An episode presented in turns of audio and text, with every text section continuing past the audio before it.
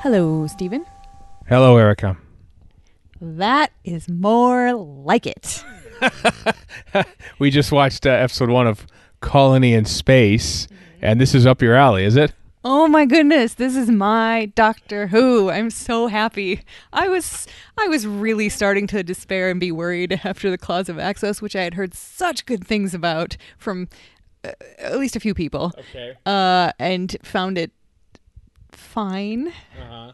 Uh, and then I I honestly don't remember hearing much of anything about Colony in Space one way or another. Yeah. Um, but this is like there are Time Lords. I had no idea the Time Lords showed up here. That was completely news to me. The Doctor finally gets off friggin' planet Earth. That was amazing.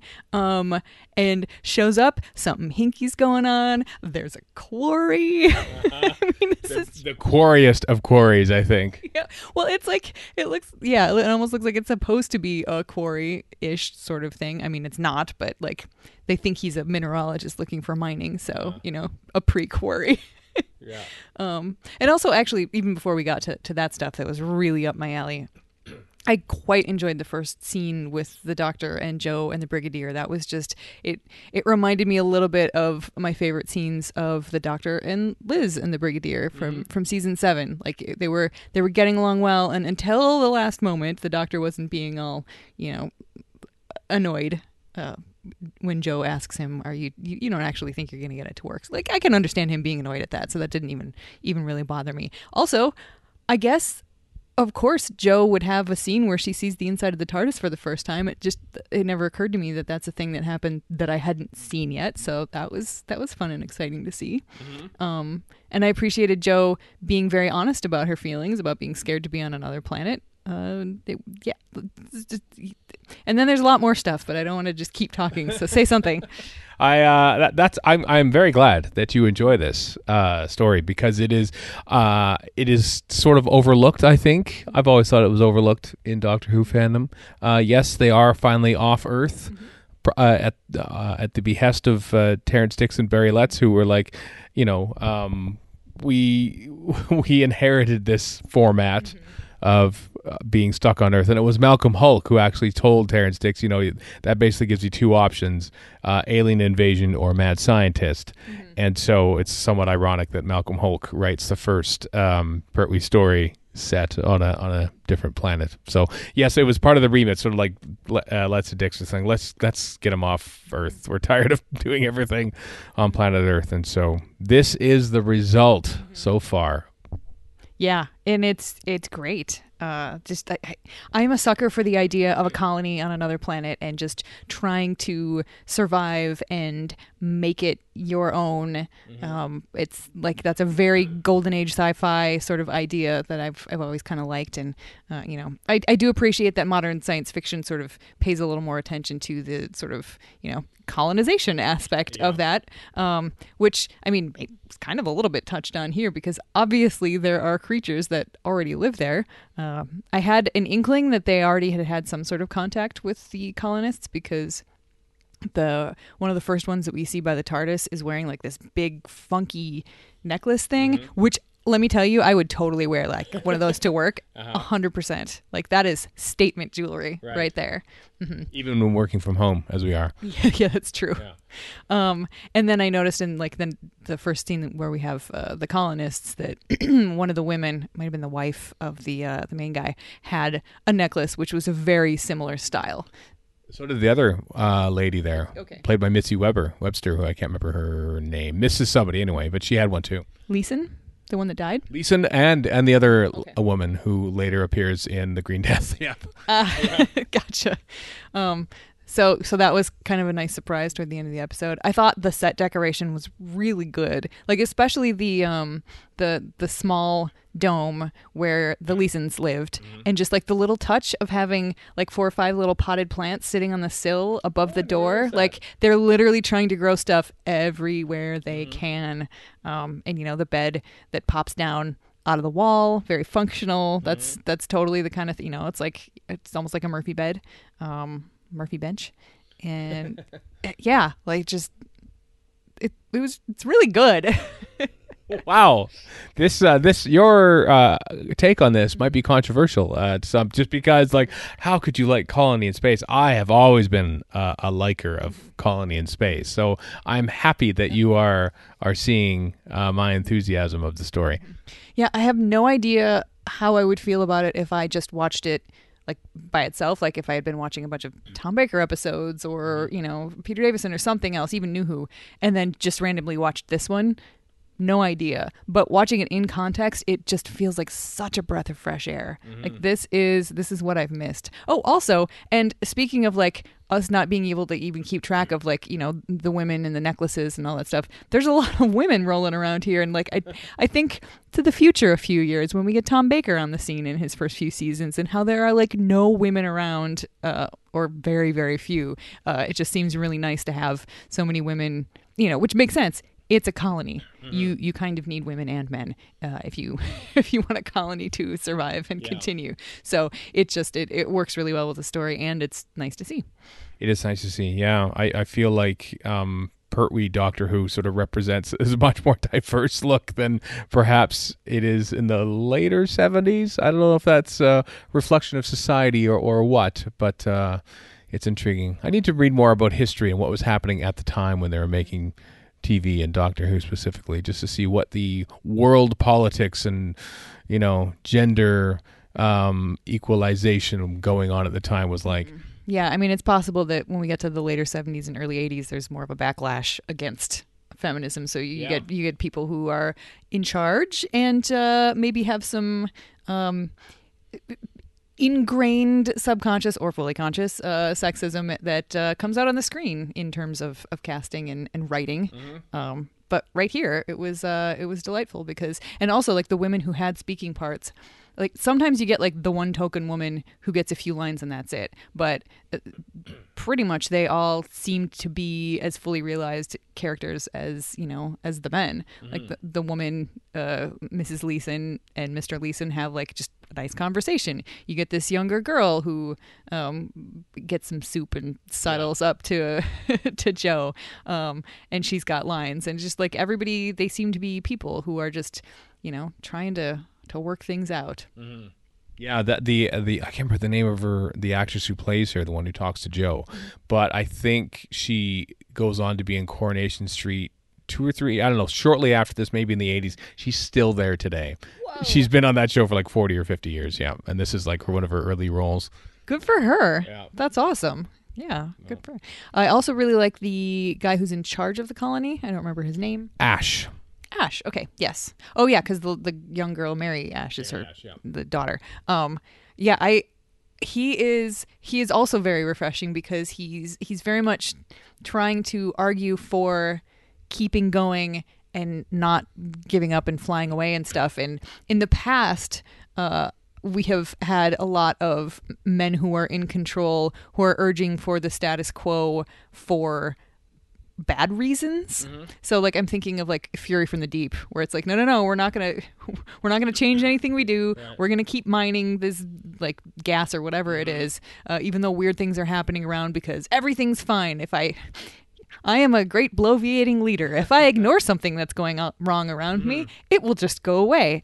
Uh, and clearly that doesn't happen. In this case, you have a leader who recognizes that yes, there is something wrong. Um, he he admits it. He realizes it, um, but he points out that the other alternatives that they have are possibly non-existent. Like their spaceship might not even get them to anywhere they want to go.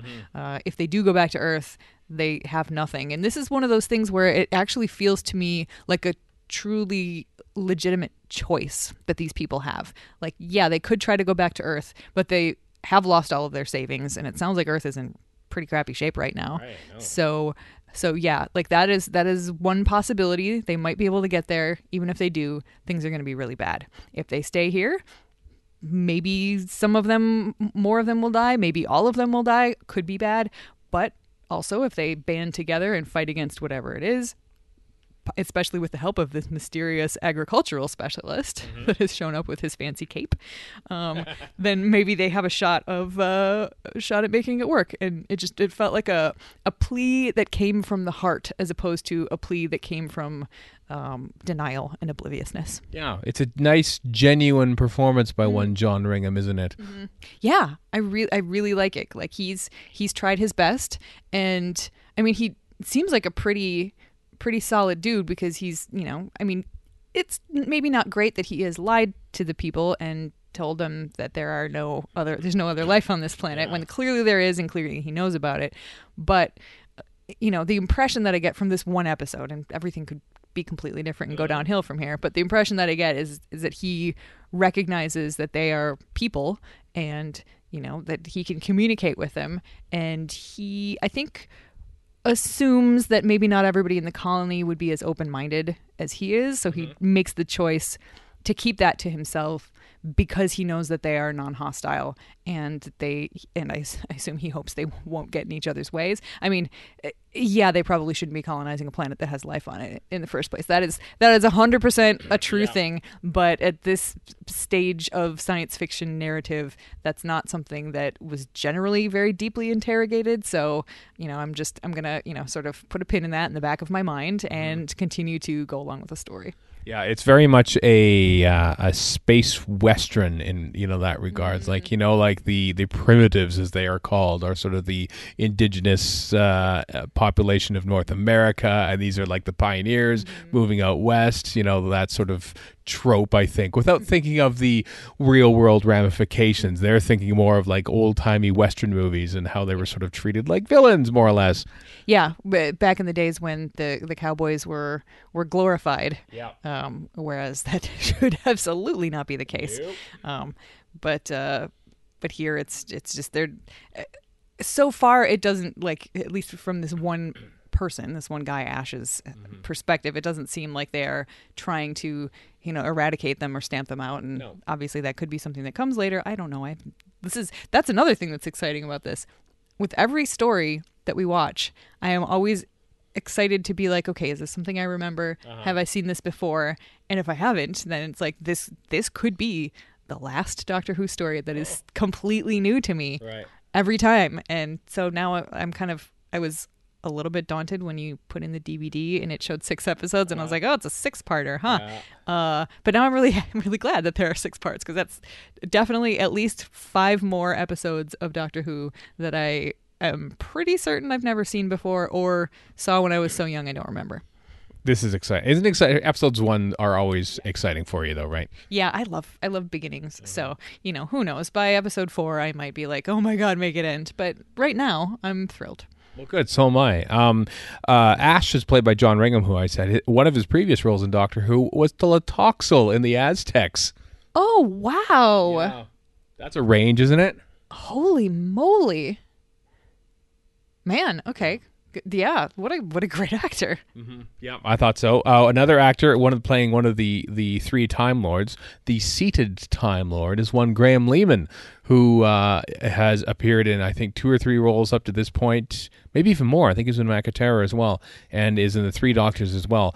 All of his roles are seated because he did not have the use of his legs, uh, and but this was a time when being disabled, quote unquote, would probably be seen as a career detriment. So oftentimes he was sort of um, hired, but like no one like spoke too highly about his uh, disability, kind of like uh, um, uh, FDR uh, back in the day, you know, because like oh, we have to know because otherwise people won't cast him and stuff. So yeah, so all of his roles, like I think he's in five different Doctor Who stories, he's uh, seated in pretty much every one, but no one actually explains why.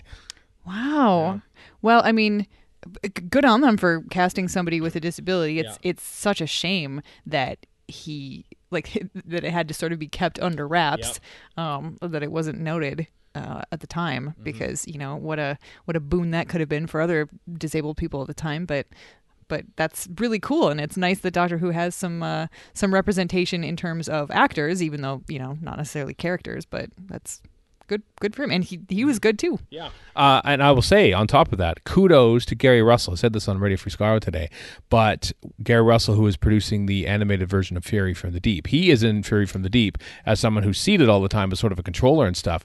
Well, because you have the bit of the, you have the option to sort of play with the background a little bit. He's diversified the supporting non-speaking cast, mm-hmm. so it's not just all white dudes as it was in 1968. Mm-hmm. But he's given Graham Leaman a wheelchair because he wouldn't have been able to have that mm-hmm. in 1968. But he's given him in a futuristic space wheelchair that he has now. So good for Gary Russell. Oh my god, that actually made me messed up a little bit. That's that is really really cool. And I thought he looked familiar, so it doesn't surprise me that I have seen him in the uh, like, the, the odd telesnap Yeah. from there. Yeah, he's been he was a um the Ice Warrior commander in Seeds of Death, appearing on the scanner only talking to um Slaar or whatever his name was at the episode six. But uh also this is, I believe, the last time we see this TARDIS console room in its in its original form. That photographic blow up pour one out for it. I think uh, if I think unless I'm mistaken, I think it's uh, it's that's it. And by the next time we see another TARDIS set, it'll be uh, it'll be different. So. So we've reached that point in this in our journey here. The original TARDIS set is finally retired. I mean it it looked like it had seen better days and gosh that wall was that was something. I mean it was like I, I kind of smiled and you know it was kind of like hand over heart like aw but at the same time oh no no No, maybe you could get away with that in like 425 line um, black and white TV, but then once you get it into color, it's just like smack dab like a like primary wall. It's very very slapdash that console room in episode one. It was it was pretty obvious. I mean, it, it makes it look like you've got roundels on the doors and like the one wall, and then that the doctor decided to decorate this other wall of his spaceship with wallpaper Yeah. that just looks like the other Yeah, wall. Like it's very clearly two dimensional. Yeah, it's a bit odd. Uh, this is um, Michael E. Briant's first time directing Doctor Who. He directs several after this, but this is his first time directing. It just said Michael Briant. Yes, uh, I think at uh, at some point he changes it to Michael E. because there was an actor I think whose name was Michael Bryant. So he uh, and he used to be an actor as well. Um, Michael E. I quite like his directorial style in all of his Doctor Who. One thing he wasn't quite sure of is how the TARDIS materializes because it doesn't roll back and mix, doesn't fade in. You hear the sound, and when it lands, boom, jump cut, and it's landed or it takes off. Yeah. Bing. My head headcanon is, at least for this case, and I don't know, uh, when the Time Lords are uh, are doing it by remote control, they don't have nearly the finesse that the Doctor does, so it's just going to appear Bing. Now, once again, uh, that something might happen later in this story that totally refutes my head headcanon, but for now, it will stand. That's fine. That's I just find it charming that uh, you know there wasn't like a hard written in stone Bible about here are the things that we do on the show and here's how we make things work and just like nope. However you feel like you want to do them, just do it that way. And so Hey, the TARDIS can probably work in an awful lot of mysterious ways. very much, just like you two. Uh, anything else about uh, episode one of Colony in Space? Seriously, just make a U2 joke? I did. Why? Okay, just just checking. It was there. Yeah, I know. And now that stupid song stuck in my head, and I am now I'm upset. Stop whistling. It's in my head now too. Uh huh. You you have no one to blame but yourself. Well, my friend Yasser is a big U2 fan, and it's his birthday today. So that's my Oh. backwards reasoning of working that in. All right, that's fair. Happy birthday, Yasser, who does not listen to this podcast, but but happy birthday, Yasser, anyway. He doesn't. We're, we uh, we've been friends for quite a while, and we both like Robin of Sherwood. We were one of the first people who, yeah. So we we often say nothing is forgotten because of Robin of Sherwood. Wow, and yet he d- you didn't really get him into to Doctor Who. You know what? I he might have started watching the new series. Uh, I don't see him as much anymore. We used to play on uh, our hockey team together, you see. So, but uh, I think he got into if he if he got into Doctor Who, he got into it after that when it was a little more accessible. So Gotcha. Well, you know what? We should we should have another Settlers of Catan game once we can leave the house again and go visit him. that's true. And the space year twenty twenty one, perhaps. yeah. You mean you left back in 1971? What a quaint uh, line that is from Jo, thinking that you left back in 1971 because you see, it's supposedly set in the near future to 1971. This is probably like 1980, but it ne- they never make any great effort to actually make you think that it's 1980 or something past that. So yeah, leaving back and so so in, in Jo's mind, they've sent space colony ships out to other planets in 1971, or perhaps he was just like being polite. I don't know. It, it's, I mean, it. Jo has a reputation for being a bit of a an airhead. Yeah. And I think much of the time that's not really well earned, but there are moments like this Yeah. that don't serve her terribly well as a mm-hmm. character. But but I do think that she was was very good in this episode in terms of, you know, Katy Manning emoting and, you know, like I really felt like I understood what Jo was going through, you know, that she really didn't believe that the doctor was actually ever going to go anywhere. And I kind of found myself comparing and contrasting with Liz, you know, who was trying to help the doctor or work on the TARDIS and stuff. And I got the impression that Liz always thought that the doctor was going to take off and go to wherever, you know, as soon as he could. Um, and Jo just, it never truly sunk in and occurred to her that that, that stuff that he was talking about could actually really be true. Like mm-hmm. even if she sort of believed it on on one level because she trusts the doctor, like it's a totally different thing to experience it and see it happening. So when it does, like there are plenty of times we've seen Jo be very very brave, but this is one of those things that's just completely outside mm-hmm. of her understanding and you know, you can't blame her for that. And and I think I think it's maybe a more realistic uh, reaction than some of the reactions we've seen from companions being like, "Sweet, it's a new world. I'm just gonna go run around." Um, especially since she hadn't actually been primed for it, and she was not ready for it when she walked in. She was not expecting it to be uh, bigger inside than out, and she certainly wasn't expecting the doors to close and to take off and go somewhere else. So I think that was a that was a pretty cool scene. That was a, a nice first time in the TARDIS kind of sequence because it's and it's really interesting because it's a companion that we know so well by this time because we've seen her through a number of stories and um, a lot of the time when you see that happen it's in the companion's first or second story and we don't necessarily know them all that well Yeah. and here we are we, we already know her and it was it was kind of fun to go through that journey with somebody who is established on the show. So like there's a lot of cool cool stuff happening here in Colony in Space. Dear people, talk about this story more. Well, we have to uh, the other five episodes to get through yet. Your opinion might change, but uh, if it does, let's hold on to this moment where you are quite enthusiastic about Colony in Space. yeah, so far so great. Great. Well, uh, on the next episode of uh, Lazy Doctor Who, we will be talking about episode two and maybe more of Colony in Space Okay on the incomparable network. Okay, you held the microphone to me. I was like, well, what am I supposed to say? I don't know. Okay, goodbye. Goodbye.